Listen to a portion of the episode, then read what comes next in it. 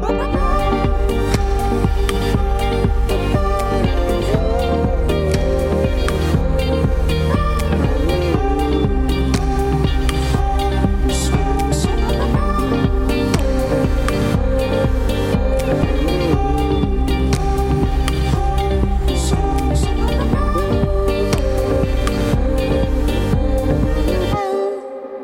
Vous écoutez la Méridienne sur Radio Phoenix. Merci d'être avec nous aujourd'hui.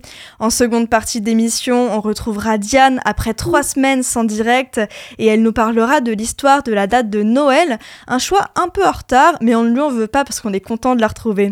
Mais tout de suite, on reçoit Caroline Kim Morange, aujourd'hui à distance, en attendant de pouvoir la rencontrer à Caen. Bonjour Caroline. Bonjour. Caroline Kim Morange, tu es euh, donc journaliste et réalisatrice de films documentaires. Tu travailles aussi bien sur les violences sexistes que sur l'environnement ou même sur la place de la culture dans notre société en crise.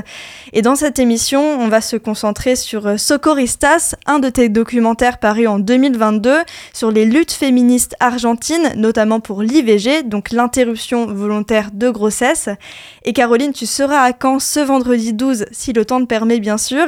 Tu as été invité par Assureps, l'association universitaire de recherche, d'enseignement, d'information pour la promotion de la santé sexuelle, et par le Café des Images. Et donc c'est dans le cadre de la projection de Socorristas à 20h30. Et donc avant de se concentrer euh, sur les socorristas, justement, on peut mettre peut-être un peu de contexte, puisqu'en fait c'est depuis les années 2000 qu'on a une véritable lutte euh, pour l'avortement en Argentine, puisqu'on parle même de vague verte. Alors oui, tout à fait. Euh, je ne saurais pas donner les dates exactes, mais c'est vrai que euh, ça a commencé évidemment bien avant 2020. Euh, c'est la date à laquelle ça a été légalisé en Argentine. il y a eu vraiment des, grands mouvements féministes très larges pour pour lutter contre cette pour lutter pardon pour cette légalisation. Euh, et effectivement, ça a été nommé une vague verte parce que euh, euh, elles ont adopté un foulard vert comme symbole euh, de, de, leur lutte, qui s'est vraiment répandue dans le pays euh, de manière très large. Et aujourd'hui aussi, dans toute l'Amérique latine, c'est devenu un symbole de la lutte pour la légalisation de l'avortement, puisque bah, l'Argentine, pour l'instant, c'est légal, mais c'est un des rares pays où, où du continent, du sous-continent, euh, où c'est le cas euh, de manière aussi, disons, euh, euh, libérale que, que, enfin, je veux dire, aussi large que, que ça. C'est aujourd'hui, c'est à peu près la même chose qu'en France. Euh, et la plupart des pays, si c'est, disons, s'ils ont de la chance entre guillemets, euh, c'est euh, limité au cas de de, malformation du fœtus ou de euh, danger pour la vie de la mère. Et il y a même des pays où vraiment c'est complètement interdit. Euh, et y compris des femmes qui font des fausses couches qui finissent euh, avec 30 ans de, de réclusion perpétuelle. pardon, 30, 30 ans de prison. Et euh, dans ton documentaire, on se trouve plutôt dans les années 2018-2020, euh, donc c'est en plein débat sur la légalisation de l'avortement en Argentine, puisqu'il y avait une première proposition de loi pour légaliser l'avortement qui avait été refusée euh, par le Sénat. Donc c'est un sujet qui est très vif. Et donc voilà, tu suis les socorristas dans ton documentaire. Qui sont-elles, ces, socorristas oui, tout à fait. Donc moi, il se situe vraiment en 2018. C'est au moment où il y a le débat et effectivement au moment où il va y avoir ce rejet de la première proposition de loi qui était issue de ce large mouvement euh, qu'on évoquait. Euh, donc euh, vraiment issu du, du, du, peuple. les Socorristas, elles, depuis à peu près 2009, elles, elles font de l'accompagnement à l'avortement. C'est-à-dire, elles disent, nous, dans notre pays, la, donner de l'information est gratuit. Donc, on va aider les femmes qui veulent avorter à recevoir l'information dont elles ont besoin pour le faire. Euh, donc, on va suivre les recommandations de l'OMS, l'Organisation mondiale de la santé, euh, pour avorter dans des conditions sûres avec des médicaments. Et elles accompagnent les femmes sur dans tout ce processus euh, en leur disant, ben, en, en, les prévenant de ce qui va se passer, en, leur, en, leur, en répondant à leurs inquiétudes si elles s'inquiètent parce que euh, elles ont mal, parce que euh, elles ont des saignements euh, de telle couleur, ou enfin voilà, toutes les inquiétudes qui peuvent surgir pendant un avortement. Mais l'avortement est géré par les femmes elles-mêmes. C'est une des, une, c'est un des principes sur lesquels euh, s'appuient les secouristas en Argentine. Chaque pays, en fait, la, la, plupart des pays de la zone ont des réseaux un peu similaires, mais chacun a son mode de fonctionnement.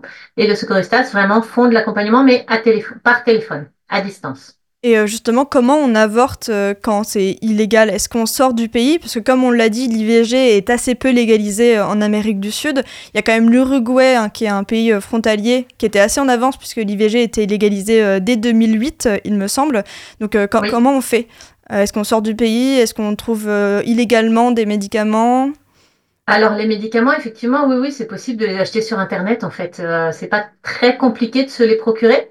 Mais euh, ceux qui les vendent, euh, euh, en général, ils font ça pour, de, pour des, gagner de l'argent et ils sont pas forcément scrupules sur est-ce qu'il y a le bon nombre de pastilles, est-ce que la personne sait comment les utiliser. C'est vraiment comme, comme si on achetait une paire de chaussures. Il y a, y a rien qui va avec, alors que c'est quand même une, une procédure qui mérite un petit peu d'attention. Et donc, euh, le, en, en l'occurrence, en Argentine, la plus, il y avait, il y avait des cliniques privées qui le faisaient en payant très cher euh, de manière illégale. Il y avait des médecins qui le faisaient en payant un peu moins cher euh, dans des appartements de manière illégale.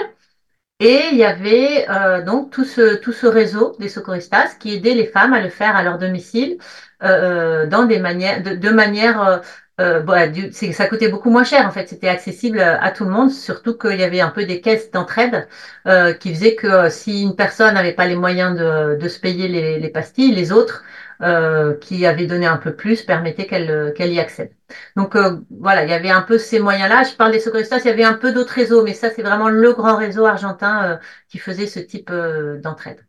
Et donc c'est ce Socorristas qui aussi gérait ces, euh, euh, ces, caisses pour, pour aider les, les personnes les euh, moins dotées à, à, avorter également Oui, tout à fait. C'est-à-dire, elle disait aux personnes qui les appelaient, en fait, ça commence par un appel, un coup de téléphone. elle leur elle les écoute, elle leur donne un rendez-vous en fait pour pour venir ensemble, en collectif, avec une 5 à 5, 8 femmes, euh, rencontrer les secouristas qui vont leur expliquer tout le processus. Et euh, elles vont leur dire, ben voilà, nous, euh, notre accompagnement est gratuit, mais si vous pouvez participer, on vous demande, euh, euh elle est, donc elle donne un, un prix qui est moyen, le, voilà, pour, pour couvrir effectivement. Elles, elles ont des, des coûts parce que la ligne téléphonique a, a, un coût, et puis effectivement pour aider celles qui n'ont pas le, les moyens. Donc il y avait effectivement cette entraide-là qui était gérée par les, par les secouristas. Et euh, tu parles d'information depuis tout à l'heure, mais tu parles aussi d'écoute, et j'imagine que c'est très important euh, dans un pays où c'est risqué de se faire avorter, d'avoir euh, toute cette entraide, cette sororité.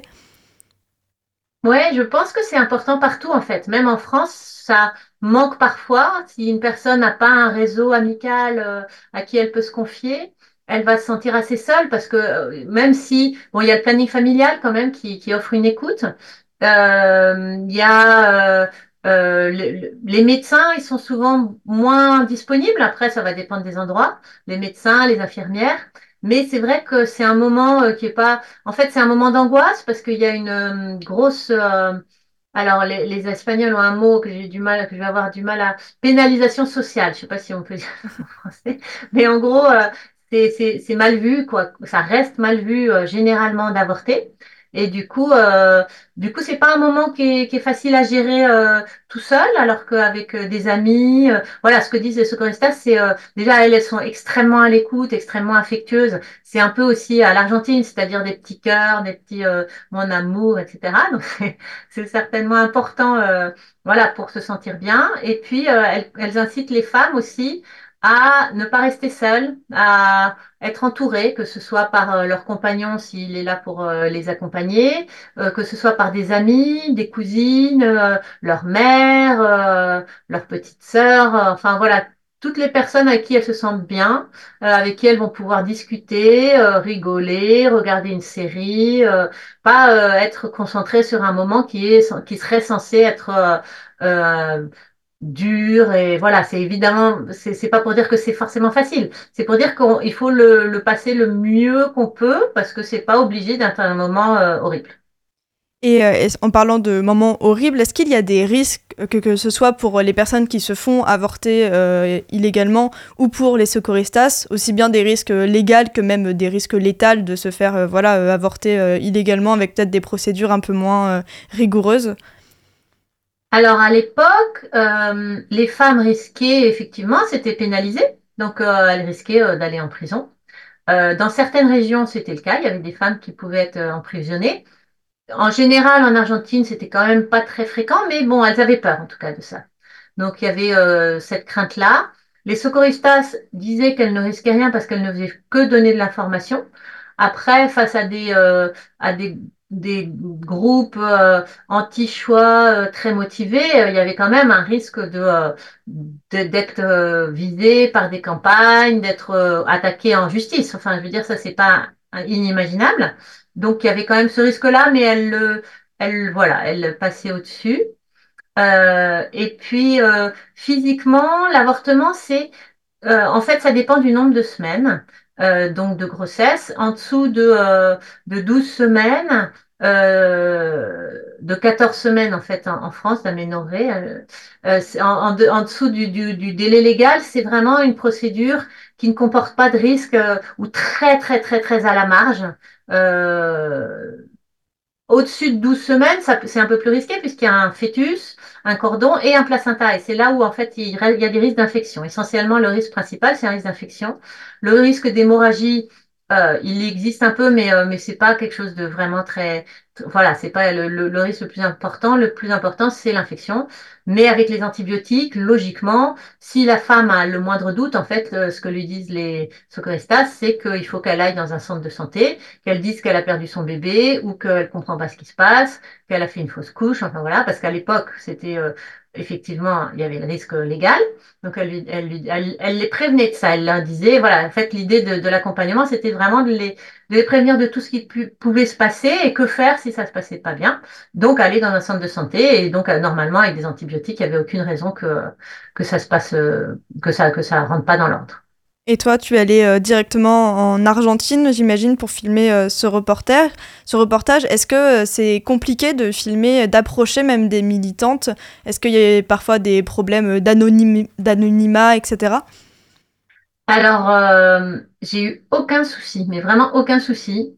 J'étais là-bas en fait et je les ai rencontrés alors que j'habitais déjà là-bas. J'habitais là-bas avec ma famille dans le cadre d'une expatriation. Et donc, euh, euh, j'ai voulu travailler sur le sur le ce débat qui est arrivé sur euh, voilà j'ai voulu entre guillemets vivre l'histoire que j'avais pas vécue ici parce que évidemment j'étais pas née. Euh, donc du coup je me suis dit voilà c'est faut faut pas faut pas que je rate ça et comment je vais comment je vais m'approcher approcher ce débat. Et donc, euh, en fait, je les ai rencontrées euh, et elles, elles ont euh, vraiment eu envie. elles avaient vu un très beau film que je conseille à tout le monde de regarder. Si je dis pas de bêtises, on peut le trouver en cherchant un peu sur Internet, qui s'appelle Regarde, elle a les yeux grands ouverts qui a été réalisé dans les années 70 par Yann Lemasson et la commune d'Aix. et c'est un film très étonnant déjà parce qu'on y voit une commune vivante, euh, vraiment un, un, groupe de personnes euh, dans les années 60, 70 qui vivaient en communauté. Donc c'est très étonnant. Et donc ils vivent en communauté une naissance, qui vivent en communauté un avortement. Et donc euh, et c'est un film vraiment magnifique que je conseille de voir. Et donc elle, elle l'avait vu et elles avaient un désir de, de, de, garder une trace en fait de leur action. Elles nous ont, elles m'ont dit euh, on veut ça. Bon, j'ai pas du tout fait le même film, mais euh, mais voilà, c'était euh, il y avait un désir de leur côté et il y en a pas une, honnêtement. En fait, les seuls moments où elles, où elles mettaient un peu, euh, certaines en tout cas, mettaient un peu un frein, c'était par un crainte de euh, que les femmes que j'enregistrais se sentent obligées euh, de participer. C'est-à-dire pas les militantes elles-mêmes. Les militantes, je leur ai toujours demandé si elles n'étaient pas d'accord, mais a priori, il n'y avait pas de souci. Plutôt les femmes qui, qui avortaient. Alors, je les ai pas filmées. Dans le film, on, on les voit pas, on voit pas leur visage. Par contre, j'ai enregistré leur voix. Mais pour être sûr, donc pour répondre à cette inquiétude euh, d'une des, des militantes, euh, euh, pour être sûr qu'elles ne se sentent pas forcées, parce qu'elles étaient finalement dans une situation de, de demande par rapport aux secouristas, elles n'avaient pas tellement de choix en fait, elles avaient besoin d'elles. ben, j'ai fait un vote à, à bulletin secret. Donc, donc à chaque fois, les, à chaque réunion que je voulais enregistrer, je demandais, voici, on va, vous allez, je vous explique, voilà ce que je fais. On va voter. S'il y en a une de vous qui dit non, vous dites juste oui ou non sur un petit papier. S'il y en a une qui dit non, ben, je m'en vais. Et donc, bah, c'est arrivé euh, euh, deux, trois fois que, qu'il y ait une femme qui dise non, et sinon, tout le reste du temps, euh, il n'y avait pas de souci. Et finalement, c'était ce désir de garder la mémoire de ces luttes féministes qui, qui, qui prenait le, pas de, le pas sur le reste. Oui, oui, je pense qu'elles elles, étaient vraiment pas inquiètes en fait. elles avaient aucun. Après, moi, j'ai pris des précautions, hein, euh, euh, donc euh, je, je, leur ai montré le film aussi avant projection. j'ai pris des précautions pour être sûr qu'il n'y ait pas des moments où où il y ait des ambiguïtés, où il y ait des choses qui puissent les mettre en, en cause. Mais sinon, il n'y avait aucun. elles, elles étaient pas du tout, du tout inquiètes. Et d'ailleurs, elle, ne cessait de clamer, qu'elles ne faisaient rien dans la clandestinité, en fait, qu'elles étaient euh, toujours ouvertes. Leur numéro, il était affiché euh, dans toutes les...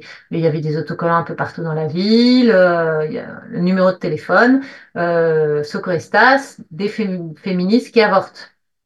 Donc c'était assez clair, en fait, le message, et très affiché. Et tu as eu des retours de, ton reportage de, la part de ces Socorrestas, j'imagine? Oui, bah, je ne l'ai pas montré. En fait, finalement, elles ont. J'ai pas pu le projeter là-bas pour l'instant. Toujours pas. Parce que euh, deux ans après la légalisation, euh, il y en a certaines qui ont été euh, qui ont été poursuivies en justice. Alors, je crois pas que ça a été très loin, mais en tout cas, il y a eu, y avait une menace de poursuite en justice pour exercice illégal de la médecine, pour avoir continué à accompagner des femmes, en fait. Et du coup, euh, elles, m'ont demandé de ne pas le montrer euh, en Amérique latine, de ne pas le montrer en Argentine, évidemment. Euh, donc, en fait, il n'y en a que quelques-unes qui l'ont vu et elles ont, elles ont été très émues de, de se revoir dans ces moments-là, en fait. C'est sûr que euh, pour les personnes qui vont venir voir le film, donc il y a tout, on voit bien les, les on voit toute la, tous les moments en fait d'accompagnement, mais on voit aussi les votes et c'est vrai que les votes c'était aussi des moments très très émouvants. Donc le vote euh, où en fait il y a eu deux votes, il y en a eu un de l'Assemblée des, députés et un des sénateurs. Et donc celui des députés, euh, les députés ont approuvé et celui des sénateurs ils ont rejeté la loi. C'était en 2018 et donc elle a été finalement adoptée euh, que en 2020, en décembre 2020. Mais voilà, c'est sûr que euh, c'est effectivement un, morceau de l'histoire du pays, quoi. Donc euh, c'est vraiment. Euh, et moi, à chaque fois que je le revois, je suis aussi émue euh, qu'elle, peut-être. Même si je l'ai vécu assez différemment, puisque j'étais derrière la caméra. Et donc depuis le 30 décembre 2020, donc c'était la légalisation de l'interruption volontaire de grossesse en Argentine. Est-ce que les socorristas, elles continuent d'accompagner les femmes qui, qui avortent? Oui, oui. En fait, elles continuent d'accompagner. Déjà, elles ont accompagné euh, les, professionnels de santé euh, du pays euh, qui avaient besoin de se former, puisqu'en fait, elles, elles avaient vraiment une expérience très vaste de de comment faire et, que faire face à des situations particulières. Je sais pas, une personne qui est hémophile, une personne, etc., etc. Toutes les situations particulières qui peuvent se, se produire. Euh, elles avaient déjà, en fait, souvent, euh, en général, rencontré ces situations, euh, discuté avec des médecins et répondu à ces situations. Et, donc, elles savaient comment procéder. Donc, elles ont formé beaucoup les professionnels de santé. et elles ont continué à accompagner les femmes, effectivement, dans deux cas, jusqu'à récemment, jusqu'à ce qu'il y ait la menace de procès. Euh, donc elle les accompagnait toujours dans le, elle les accompagnait désormais dans le euh, euh système légal, c'est-à-dire passer par un médecin, passer par un hôpital, etc., comme comme ici. et elle continuait à les accompagner à celles qui le souhaitaient à, avorter à la maison. Donc là, elle continue à avorter à la maison celles qui le souhaitent, mais en passant par le système légal avant. On, on passe par le système légal, puis ou par l'hôpital, ou par euh, la maison, mais plus du tout euh, par un système parallèle euh, qui avait pu exister avant. Et plus actuellement, pour finir assez rapidement cette, cette interview, est-ce que les, les, élections voilà, de Javier Milei, est-ce que ce droit pourrait être menacé ou en tout cas, est-ce qu'il y a des inquiétudes de la part de ces socorristas concernant l'IVG Alors oui, il a dit qu'il allait organiser une votation. Alors je ne sais pas exactement comment ça se passe euh, en Argentine, une sorte de référendum. Je ne sais pas si c'est exactement un référendum comme ici. Il a dit qu'il voulait organiser un référendum sur l'avortement, donc remettre en cause effectivement ce droit. Lui, il est anti-avortement. Donc, euh, à voir comment ça, comment ça va se passer. Il y a une grosse inquiétude de toute façon sur tous les plans, euh, sur, de tous les niveaux sociaux en fait, euh, le droit du travail, etc. C'est une élection qui est plutôt dramatique pour, pour l'avancée des droits. Mais bon, le, droit à l'avortement, il est remis en cause un peu partout, un peu tout le temps. Donc, il faut nous-mêmes hein, rester vigilantes parce que ce qu'on voit qui vient de se passer là euh, euh, en France avec euh, la ministre de la Santé Agnès Firmin-Lebaudot qui s'est rendue à l'Institut le Jérôme Lejeune, un, un, connu pour ses positions anti-IVG, c'est pas tellement plus rassurant. Voilà, on est toujours, faut toujours rester vigilant quel que soit l'endroit où on, habite, parce que euh, les droits sociaux et les droits notamment des femmes sont toujours, euh, peuvent toujours être menacés. Même si en France, j'espère qu'on sera suffisamment euh, nombreuses à, à protester si quoi que ce soit arrive. Eh bien, merci beaucoup, Caroline Kim Morange. On espère te retrouver dès vendredi. On rappelle que la projection de Socorristas, c'est ce vendredi 12 janvier à 20h30 au Café des Images. Donc, une projection suivie d'échanges avec toi, avec la salle. Merci également à Isabelle Asselin, présidente d'Assurep, de nous avoir mis en contact. La méridienne, ça continue, mais avant cela, je vous propose une pause musicale avec le titre Rien ne pourra t'effacer de Marguerite Thiam.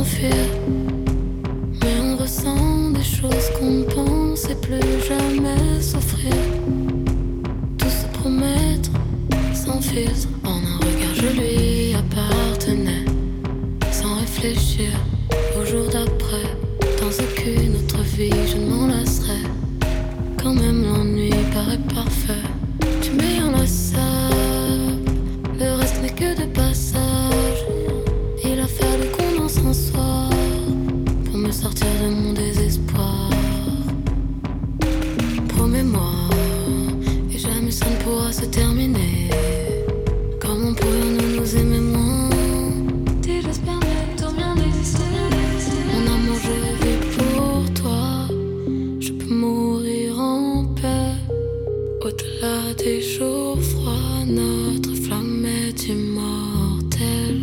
Mon amour, je vis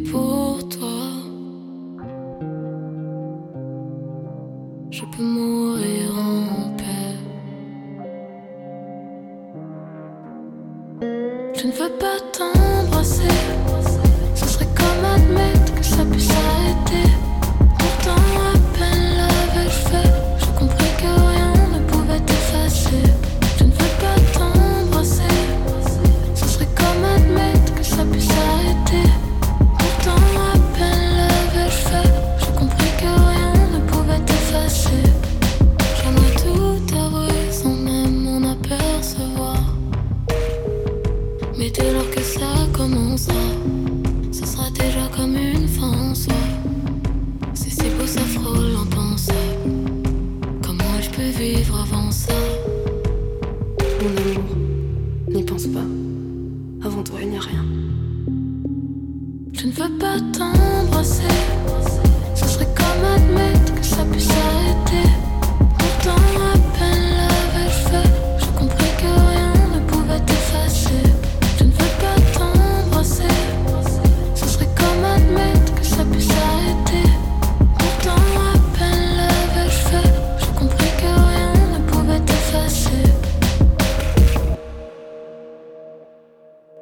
C'était Rien ne pourra t'effacer de Marguerite Thiam sur Radio Phoenix et vous écoutez La Méridienne.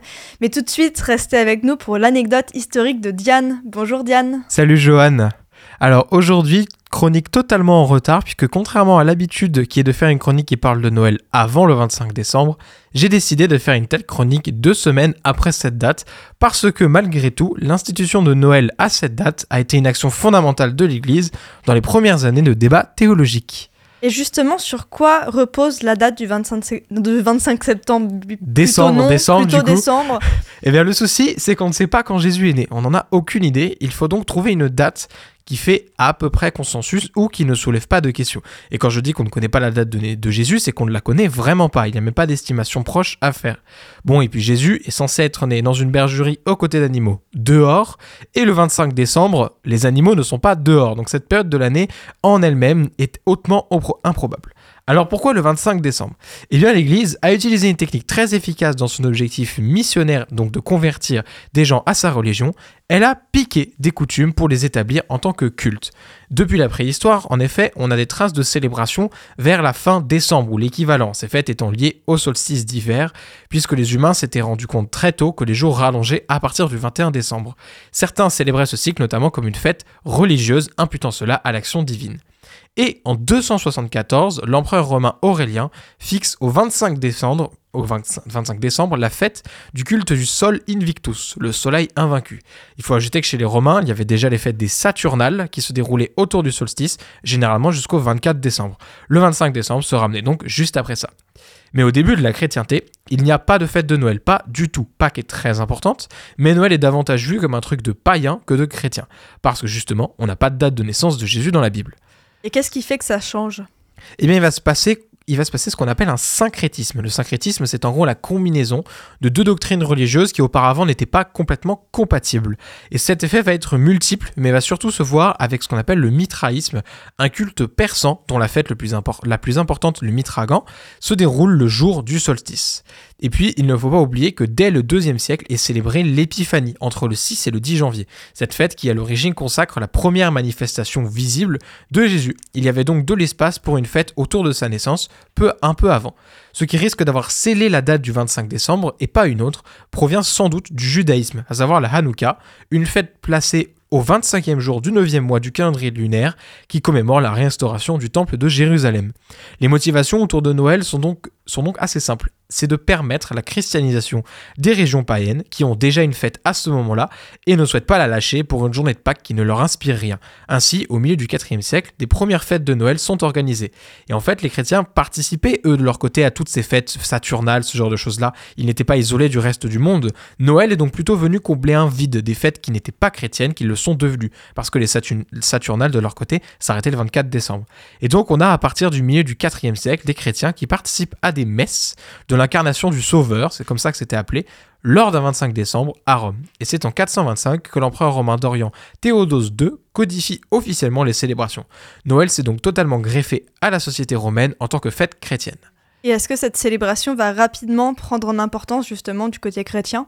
Très rapidement même. En 506, le concile d'Agde fait de Noël une célébration capitale du culte chrétien et fixe la date du 25 décembre comme reconnue comme officiellement la date de naissance de Jésus-Christ. En 529, Justinien fait de Noël un jour chômé, et à partir de là, Noël se répand lentement mais assez sûrement dans l'ensemble de l'Europe chrétienne.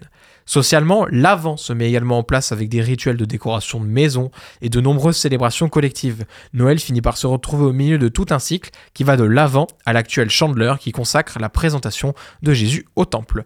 Là où Noël va définitivement se démarquer, c'est sur le plan politique. En 800, Charlemagne choisit le jour de Noël comme couronnement par le pape. Et évidemment, quand Charlemagne fait quelque chose, on s'en inspire. C'est notamment Guillaume le Conquérant qui se fera couronner roi d'Angleterre le 25 décembre 1066 à l'abbaye de Westminster. Progressivement, l'Église va également vouloir mettre en avant la paix de Dieu, une trêve militaire autour des jours de Noël, une manière pour l'Église de structurer davantage la société féodale autour d'une fête très reconnue et sans remettre en cause l'ordre royal. Et puis c'est aussi et surtout une manière pour l'Église de protéger ses biens à elle qui étaient très menacés à cette époque. Et après les Moyen Âge, eh bien Noël va faire son bonhomme de chemin, sans connaître de grandes remises en question massives au début, à la fin du Moyen Âge et au début de la Renaissance, que ce soit au sein de la chrétienté catholique ou même de changements centraux. À noter au XVIe siècle, cependant, l'apparition des premières crèches en Italie, mais il faut surtout dire que l'influence majeure, c'est le protestantisme. Parce que le protestantisme, il voit mal Noël, c'est à l'origine une fête inspirée des païens. Le 25 décembre, c'est très mal vu des réformés, et notamment on va voir en Angleterre que Noël est carrément interdit pendant quelques années au XVIIe siècle et à la suite extrêmement mal vu. Et d'ailleurs, jusqu'en 1861, Noël était interdit aux États-Unis en raison d'une première interdiction des colons britanniques. Et comment est-ce qu'on arrive aujourd'hui avec une fête presque totalement déchristianisée? Eh bien, c'est vers la fin du 19e siècle qu'une implémentation du folklore va se faire dans Noël. Et c'est surtout dans les sociétés britanniques, états-uniennes et aussi germaniques que vont s'imposer lentement le sapin de Noël ou même tout simplement la figure du Père Noël. Et c'est le pasteur germanique Friedrich Schleiermacher qui parlera le premier de Noël comme une fête des enfants. En France, il faut attendre la Seconde Guerre mondiale pour voir le folklore s'implanter dans Noël, et c'est carrément, même complètement l'effet, sous l'effet du soft power états-unien, que le sapin s'installe dans les foyers il faut voir cet événement comme une poussée anticléricale très forte. En effet, le clergé français détestait le sapin de Noël et le Père Noël, vu comme des coutumes uniquement païennes, dénaturant le culte chrétien. Donc, pour pousser l'anticléricalisme, de nombreuses municipalités anticléricales mettent en avant les pratiques folkloriques dans leurs mairies. Il faut d'ailleurs ajouter que les premières crèches de Noël dans les mairies remontent seulement à la toute fin du XXe siècle et au contraire des sapins de Noël, précisément dans les mairies qui affirmaient haut et fort leur attache chrétienne. Il n'y a rien de traditionnel à cette pratique.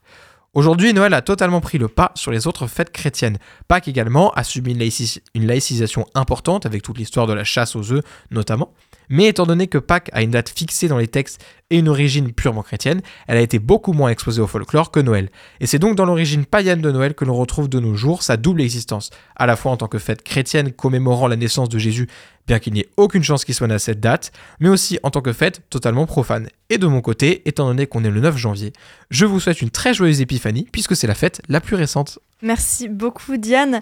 On ne te tiendra pas rigueur du petit retard de thématique parce qu'après tout, on a quand même appris plein de trucs. Moi, j'ai appris que Charlemagne était un grand influenceur. Donc on te retrouve dès mardi prochain dans la Méridienne. Vous écoutez la Méridienne sur Radio Phoenix. Dernière rubrique de l'émission aujourd'hui, ma recommandation culturelle et comment parler de l'IVG, donc l'interruption volontaire de grossesse sans évoquer Annie Colère, un film de Blandine Lenoir sorti en 2022. Le scénario se concentre sur les mobilisations féministes d'avant la loi Veil de 1975, notamment sur le MLAC, le mouvement pour la liberté de l'avortement et de la contraception. Un film que vous pourrez voir bientôt à l'Amphidor le mardi 13 février et si le sujet vous intéresse, vous, pouvez aussi vous replonger dans les replays de la Méridienne. Je pense notamment à l'émission du 23 novembre. Du 23 novembre, j'ai un problème avec les mois de l'année euh, pour cette émission, donc le 23 novembre avec Florence Rochefort, historienne des féminismes. La Méridienne, c'est terminé pour aujourd'hui. Merci encore à Caroline Kim Morange d'être intervenue. On rappelle que vous pourrez la rencontrer vendredi prochain au Café des Images pour son reportage Socoristas. Merci à Isabelle Asselin et à Assureps. Merci à Lucas à la technique. Et nous, on se revoit demain pour une nouvelle Méridienne. En attendant, vous pouvez retrouver Elvire pour l'actualité culturelle dans La Belle Antenne. Rendez-vous à 18h sur Radio Phoenix. Et j'ai oublié de remercier Diane encore une fois, donc merci Diane.